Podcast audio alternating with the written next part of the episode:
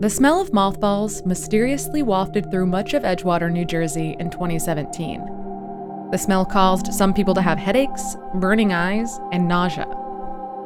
This went on for months until residents discovered the source of the odor the Quanta Superfund site, which sits just feet away from the Hudson River. And there was a reason it smelled like mothballs. Construction at the Quanta site had released naphthalene, a hazardous air pollutant, and the main ingredient in, you guessed it, mothballs. But with climate change increasing storm surge flooding in New Jersey, the smell may be the least of this community's worries. This is Hazard, a limited series about the impacts of climate change on Superfund sites here in New Jersey. I'm Jordan Gass-Poore', an investigative journalist from Texas. I recently went back to my home state of Texas and visited Houston and some of the towns nearby. This area is oil country, and the smells prove it. Driving around with the windows rolled down was a bad idea. First, it smelled like rotting eggs, then, weirdly, like cotton candy, and then back to rotting eggs. I've heard some people say these are the smells of money. I say they're the smells of sickness and despair.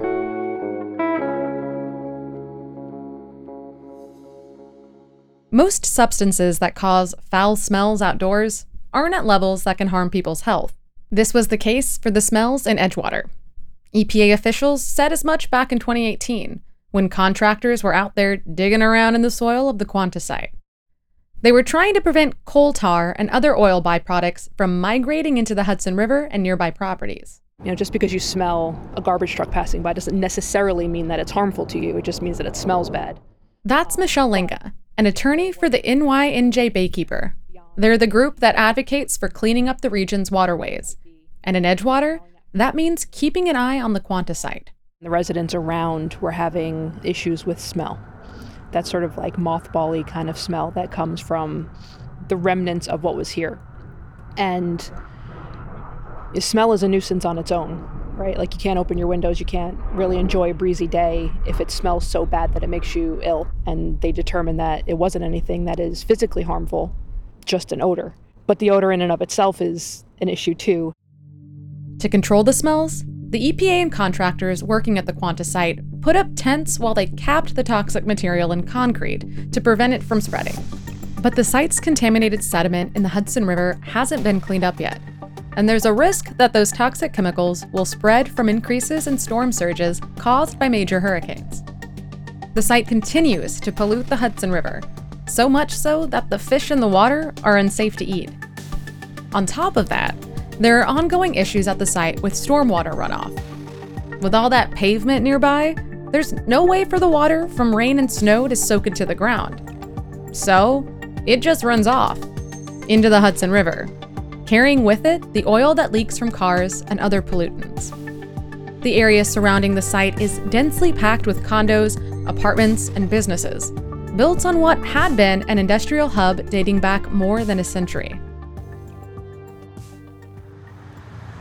I took the bus from Manhattan to Edgewater and met up with Tina Masika in her condo near the Quanta site. Tina says she knew about the Superfund site before she moved in, but wasn't expecting it to smell so bad.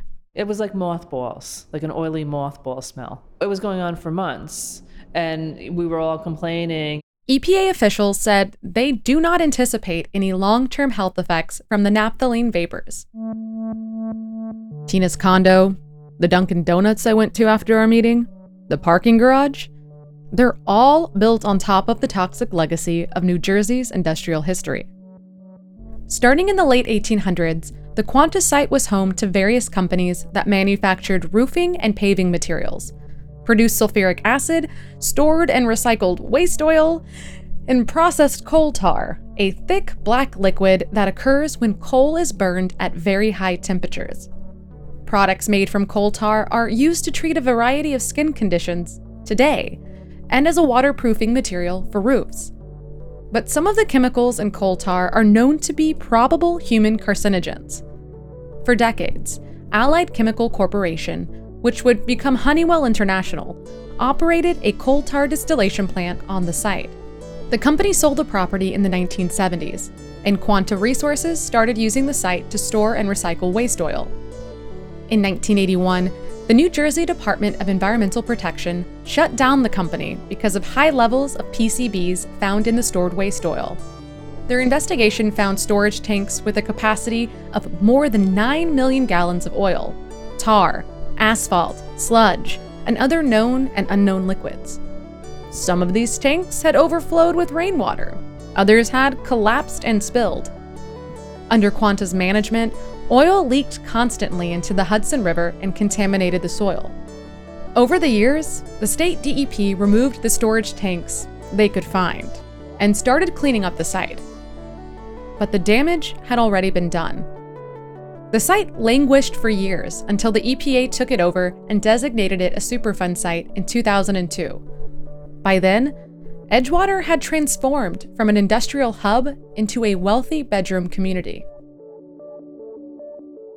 So you have a lot of people living right next to a Superfund site, probably more so than in many other Superfund sites, not only in New Jersey, but across the nation. That's Scott Fallon, a senior reporter with the Bergen Record who covers the environment. You know, you think of a Superfund site, you think of a factory or a chemical plant, you know, that was built far away from where people live. That's not the case. People are right on top of it you know these are very densely populated places these homes are right up against a Superfund site. There's very little boundary between someone's bedroom and the pollution. EPA officials said living or working near a Superfund site does not necessarily pose a risk to people's health. In the case of the Quanta site, while there is contamination in the groundwater, the EPA said that's not a source of drinking water and that residents aren't coming into contact with it. Found in the groundwater, surface water, and soil of the Quanta site are large quantities of toxic chemicals, like arsenic and benzene. And like most of the Superfund sites covered on this podcast, the only way most people would know the area is toxic is by reading the EPA signs on the chain link fence that surrounds the site.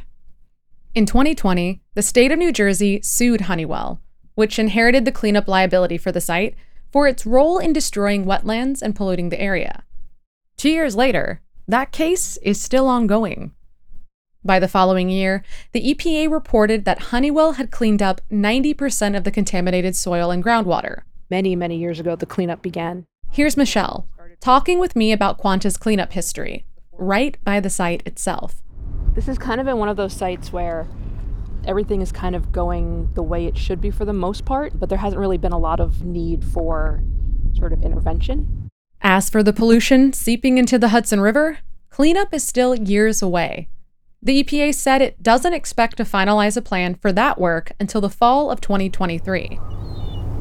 I've been to the Quanta site twice now, and each time I've taken advantage of the good weather and walked along the Jersey side of the Hudson River, looking out at the Manhattan skyline.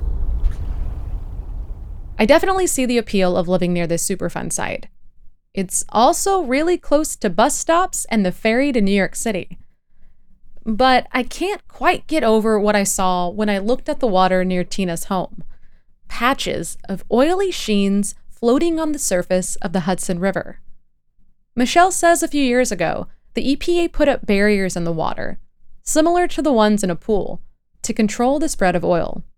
The oil tends to sort of float at the surface, so this just prevents it from flowing out into the main stem of the river, which would then carry it down tide. So this kind of just keeps it here until somebody can come and basically just sort of scoop it out, which is good. I mean, this is the sort of thing that they use for just general like oil spill type response. It just contains. It doesn't, you know, remove it or anything like that. It just it just holds it in. Michelle does point out that there's a parking lot and a parking garage near the polluted water, so the oil could have come from stormwater runoff, not the Quanta site. But because the Superfund site is so close to the Hudson River, no one is ruling it out as the source of contamination. And as the climate continues to change, storm surges pose a risk for the Quanta site and the residents nearby. Scott says this has happened in Edgewater before, during Hurricane Sandy in 2012. How much did that spread the pollution? EPA has said that uh, it didn't spread it that much, but how much of a investigation really went into that, uh, I don't know. It's pretty much common sense that when you have a major storm event, a major flooding event, with pollution that's in a riverbed and pollution that is on land as well, that water's going to move that stuff. And Sandy happened long before they started work to clean up the Quanta site. The cleanup done so far at the Quanta site required entombing a centuries' worth of toxic chemicals through a process that involves combining a concrete mixture with contaminated soil. You know, you have a high water table here. We have a lot of local floodings. Tina says she would have preferred the contaminated soil to be removed from the site. We have an issue here where everybody's building lot line, the lot line, they're not using their setbacks, they're not putting in storm mitigation measures. We're getting a lot more flooding here. So, you know, concrete only lasts for so long. I know they like to say, oh, we have a certain strength of concrete, but over time that will start to break down again and be released into the environment. Whichever method is used to finally finish cleaning up the Quanta site, Michelle says it needs to be cleaned up now. We're all in the same tight region together where there's like millions of us here. If we don't plan for what's coming, it's really going to make it hard for all of us to live comfortably. If climate change doesn't spur cleanup efforts, maybe development will. There's talks of mixed use, luxury apartments being built on the Quanta site once it's cleaned up. That means more people, more cars, more potential for climate related disasters. But Michelle says it doesn't have to be that way if communities work together. You know, the state's been talking about their climate resiliency planning and things like that. You can't just have Edgewater developing and then you know, expect everybody else is just going to do what they're going to do and then nobody's talking to anybody. That doesn't work. Hazard is a space not just for learning about Superfund sites, but for engaging our communities in conversation around the cleanup of these toxic places. Do you have questions about Superfund sites in New Jersey? Do you live near one? If so, I want to hear from you. Send me an email at hazard at mynjpbs.org or leave me a voice memo at 212 560 8081. We may play your comments in a future episode. Hazard NJ is an NJ Spotlight News production. The show is written, edited, and hosted by me, Jordan Gass-Poore'. Jamie Kraft is the executive producer with NJ Spotlight News. Our executive in charge of production is Joe Lee. Michael Saul Warren is our producer. Chris Panza is our production assistant. Chloe Matisse is our production manager. Our sound designer and engineer is Daisy James. Music for Hazard NJ was composed by Nick Pennington. Artwork by Matthew Fleming. Support for Hazard NJ is provided by Peril and Promise, a public media reporting initiative covering the human stories of climate change and its solutions, with major funding provided by Dr. P. Roy Vagelos and Diana T. Vagelos. You can learn more at pbs.org forward slash Peril and Promise.